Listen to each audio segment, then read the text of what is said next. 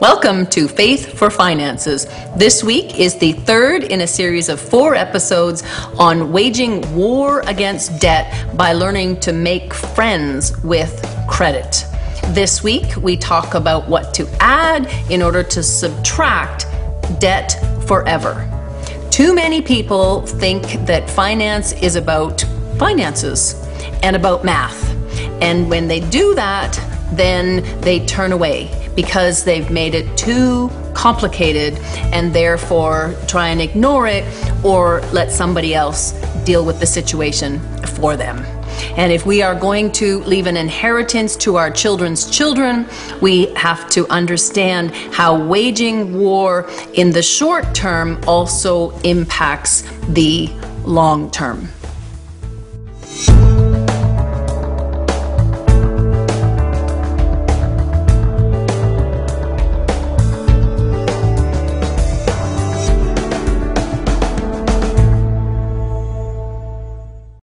Welcome to Faith for Finances. My name is Sam Piercy. I am your host. I am also the founder of Money Minding. This week, as we talk about how to subtract in order to add freedom, to subtract debt, to look after the financial well being of our own family and for future generations, I want to invite you into rethinking this whole concept of debt and credit. This resource and this uh, material for these four episodes comes from a, a, resource called Make Debt Your Friend How to Get Out from Underneath the Burden, the Weight of Debt, so that we can actually address the elephant, which is we live in a credit world. Make Debt Your Friend is also part of a bundle of resources that we have packaged together called God's Path to Financial Freedom Seven Tools to Achieve a Breakthrough. And you can get that resource with a promo code KITV if you visit faithforfinances.com, and that'll give you a 50% reduction on an already bundled and packaged resource. So I'm going to reference some of those tools, and I encourage you, if you're just joining us, to go back and listen to the first two episodes. And if you are coming in now for the third in the series, welcome and stay tuned because at the conclusion of the fourth in this series, I'm going to share with you how $150 can give you control of a million dollar asset. So let's take a look, first of all, at what does it mean to lend to many nations and borrow from none? What does it mean to owe no man anything but love? See, we live in a credit world. And since 1971, when the US officially came off of the gold standard, our economy, our world's economy, is based on credit. That means that the assets of the world system are debt. And the consequences of that are that everything gets more expensive, that we have inflation, and that with inflation, we actually end up having to run harder and faster just to keep up. It's not just a matter of keeping up with the Joneses, it's now a matter of keeping up with yourself. And I'm sure we've all had the experience where all of a sudden something, it's, we don't get by very much now without a cell phone or the internet. But a few years ago, we didn't need that. So we have new pieces of, of equipment, new forms of communication, new utilities, new expenses. All of these things cost money, which means the cost of our basic lifestyle goes up. On top of that, we have inflation. Inflation is caused by everything becoming more expensive as businesses and governments they deal with the cost of the interest on this debt. Throughout all of human history, this has always ended in some sort of economic collapse. Now, when I say that, please hear my words that we triumph by the blood of the Lamb and the word of our testimony. The Bible tells us that all of this system requires us to have great wisdom. Well, it's not going to work if we are trying to apply wisdom for today on yesterday's knowledge.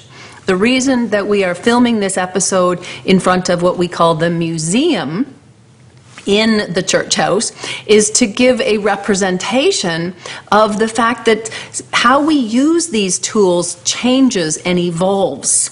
And to be clear that yes, we are in a battle and we are going to wage war. I'm actually wearing my, my prayer jacket, I call it. And I'm wearing it because I have to be reminded, we all have to be reminded, that the Word of God is without beginning, without end, and it's there for our blessing right here, right now. Eternity includes now. And how we do that is we have relationship with Jesus and with each other. We get new knowledge and we can bring the Holy Spirit into our conversations in order to get wisdom in order to handle these situations. If we want to look at one passage or a couple passages of scriptures, it's like right now we're living in the time between Joseph and Moses. At the end of the famine, Joseph gave the Israelites a plot of land in Egypt and gave them some grain and said, Go forward and be fruitful and multiply. And they built houses and they were very successful. So, what happened 400 and some odd years later? When the people were enslaved. If they actually profited, how did they become enslaved? Well, that happened through economic policies, a fiat economy, which is what we have now.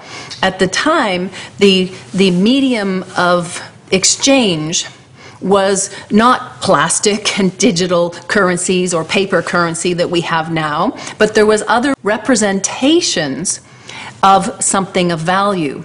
And so when we believe that something represents value, we use that as a basis of making decisions.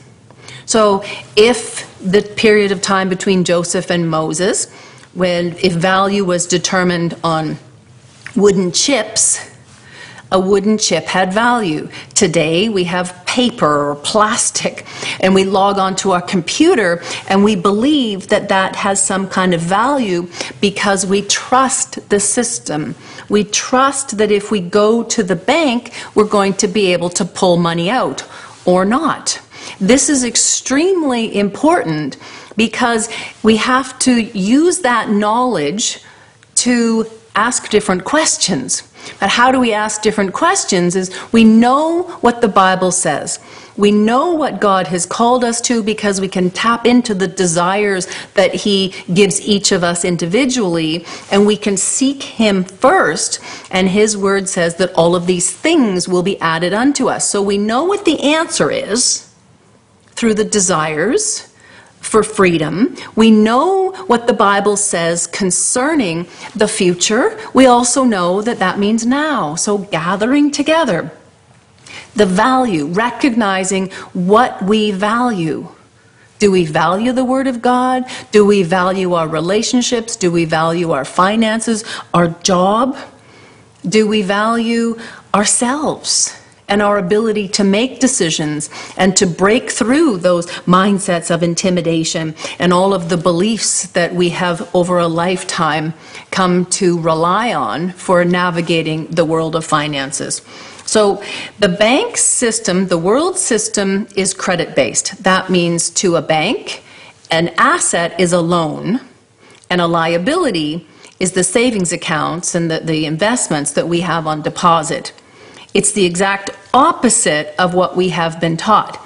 So if we are going to learn what to uh, subtract in order to increase our financial well-being or want to, what to add in order to subtract debt, we have to start looking at it from a different perspective. So what do we have that we can lend? And do we have value? Do we apply value to that? So we have time we have talent, and we have finances. And these are important because they are all valuable. It's not just that we have a house or we have a, a credit card. That is something that is a loan.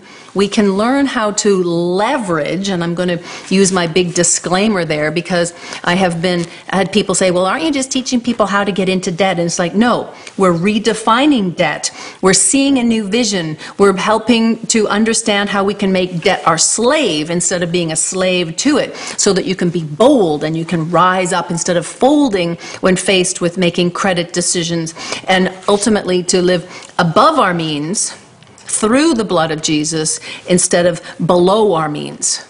And don't take that to mean that we're going to overspend because we're going to be wise. And so all of this stuff means that you seek Him and you gather the information and stuff starts to just think about it a little bit differently. So what do we have that we can lend? We have, er, we have credit. And there's value in credit. There's extreme value in credit. It is a very powerful tool. We have assets.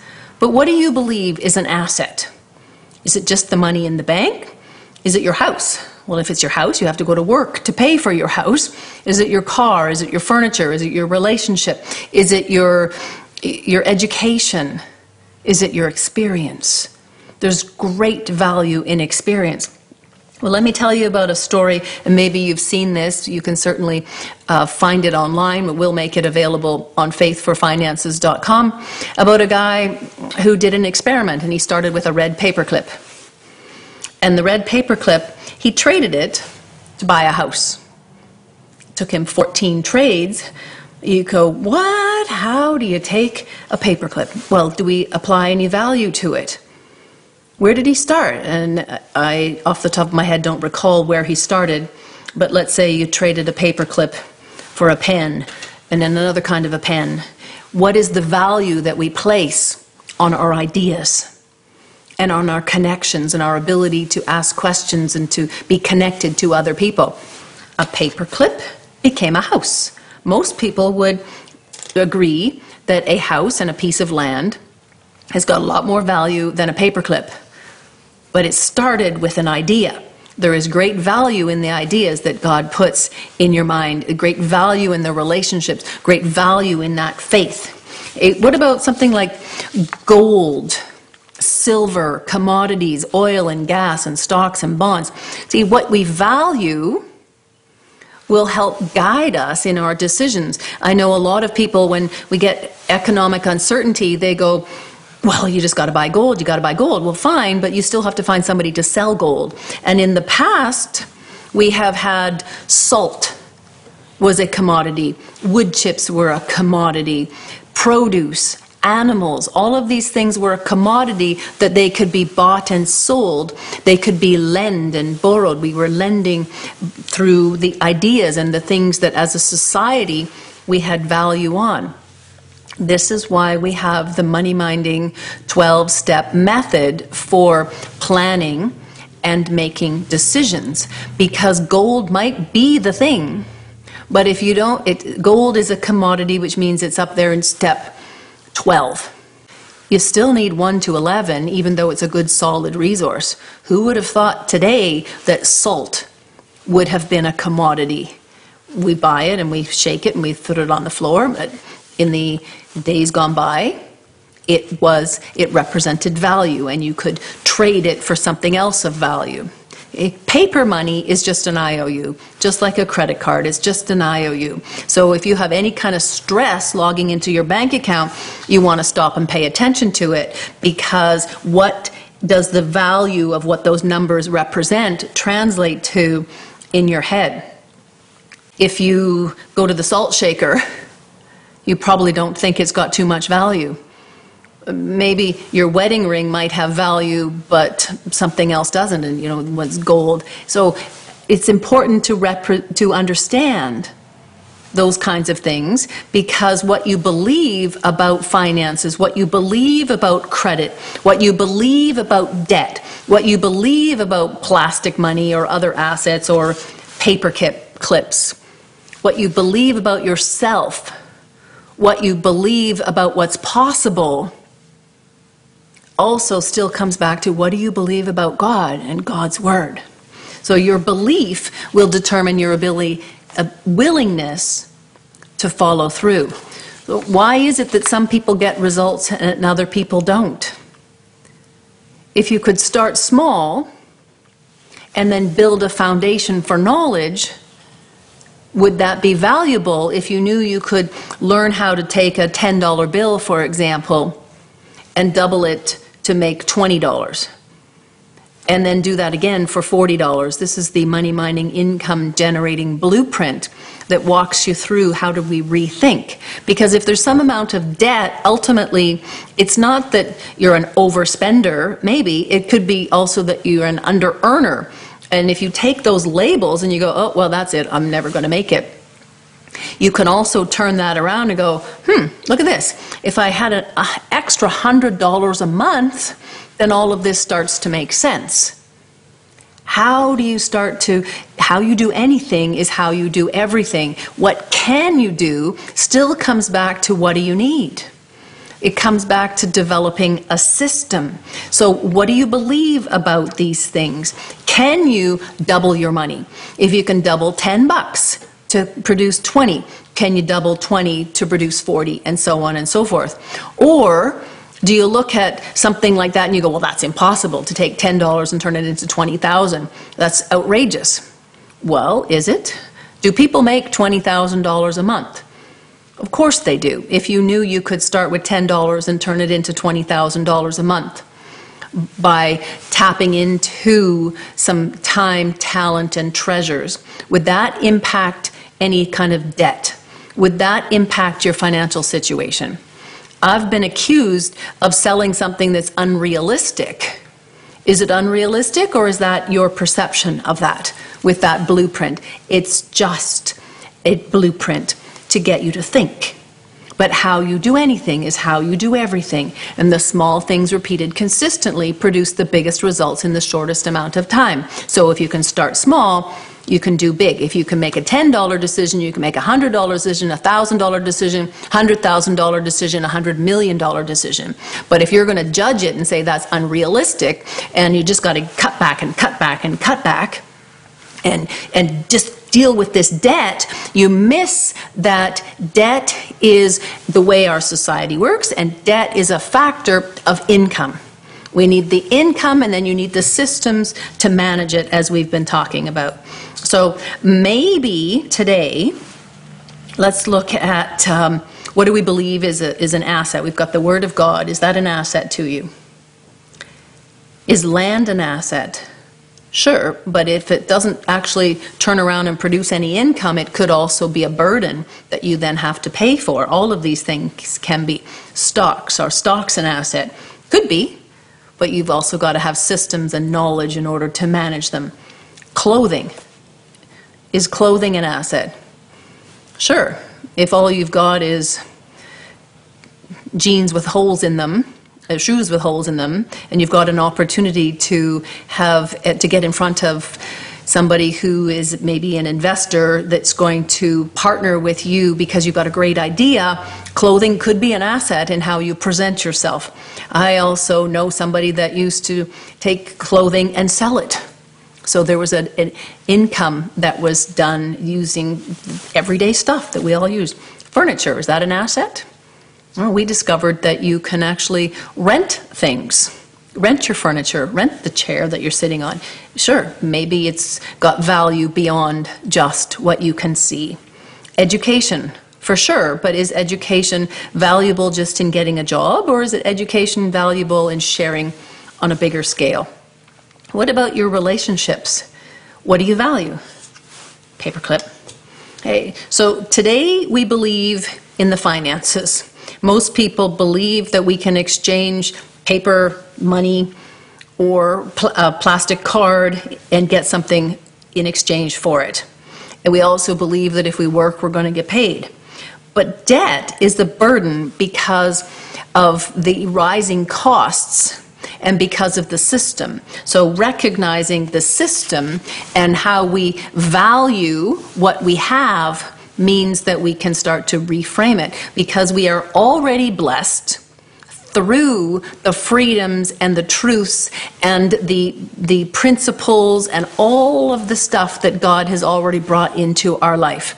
And we have examples through the parable of the talents, the parable of the minas, of producing something of value through uh, producing wealth through something that we already have, like turning a paperclip into a house, for example, or taking $10 and doubling it. The reason that debt is perceived as a burden is because people are still trying to look at, at squeezing and cutting back, and we've been taught that you just got to cut back and cut back and cut back. But if you're cutting back, you're also missing that spending money is the thing that fuels our economy, that it overflows and creates opportunities for others. If we value cash more than cash flow, then we miss opportunities to start to see the future, to start to build a foundation forever. If we value a paycheck more than income, we miss the opportunities from the value of what we already have. If we value savings more than spending, we miss the opportunity to bless other people. If we value spending more than uh, spending and savings more than giving, then that's another whole topic because God says, Give and it will be given unto you. How do we overflow to bless others and to bring God's love forward? So, the concept of adding in order to subtract the burden of debt is this agree that debt is something that we all live with. And then God says, Oh, Mount, no man anything but to love. And so realize that his ways are higher than our ways and that we lean not on our own understanding. Understand what it means to what do we trust? Understand that God will provide for our expenses on a day to day basis just as much as He will provide for transportation and communication and a home. And that we don't have to rely on debt. That we can actually leverage some of those other assets that He's already put into our life. But we can learn to think this way using the day to day tool of credit.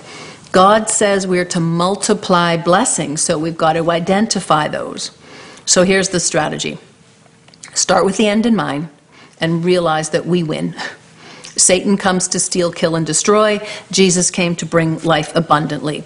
Recognize that, that Satan is going to use it as a strategy against all men, rich or poor, young or old, everywhere, is going to be impacted by the financial life that we live in and then understand what does winning actually look like for you in terms of dollars and cents.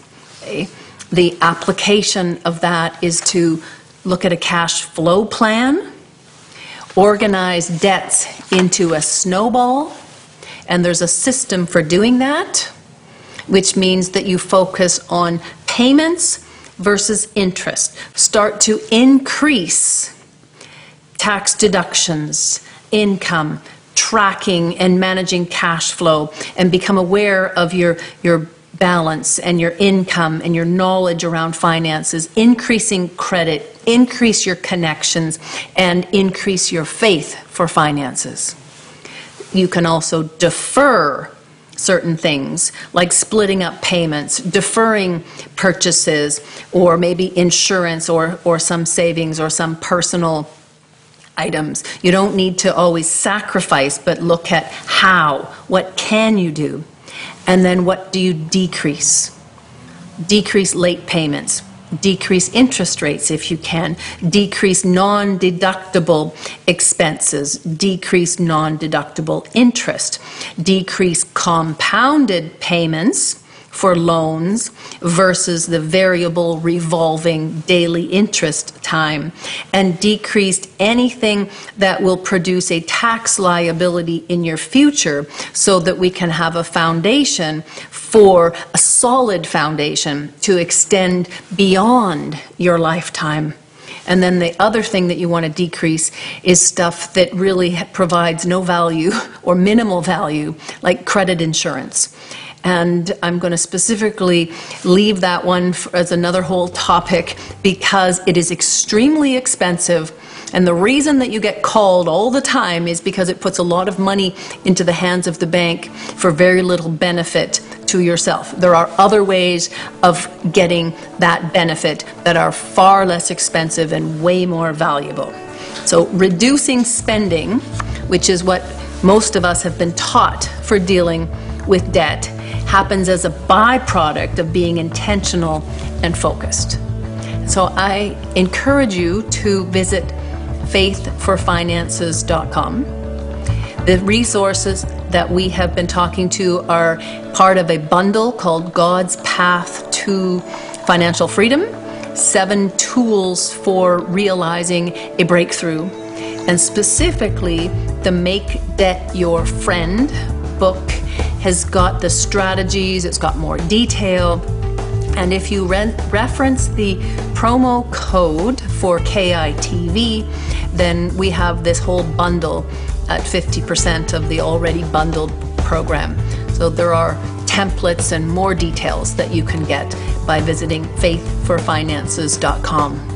And uh, we thank you, Jesus, for the opportunity, and we thank you that you have already triumphed over all of this stuff, and that in you we are far above all of the debt and the turmoil that comes at us from the world system. See you next week. God bless.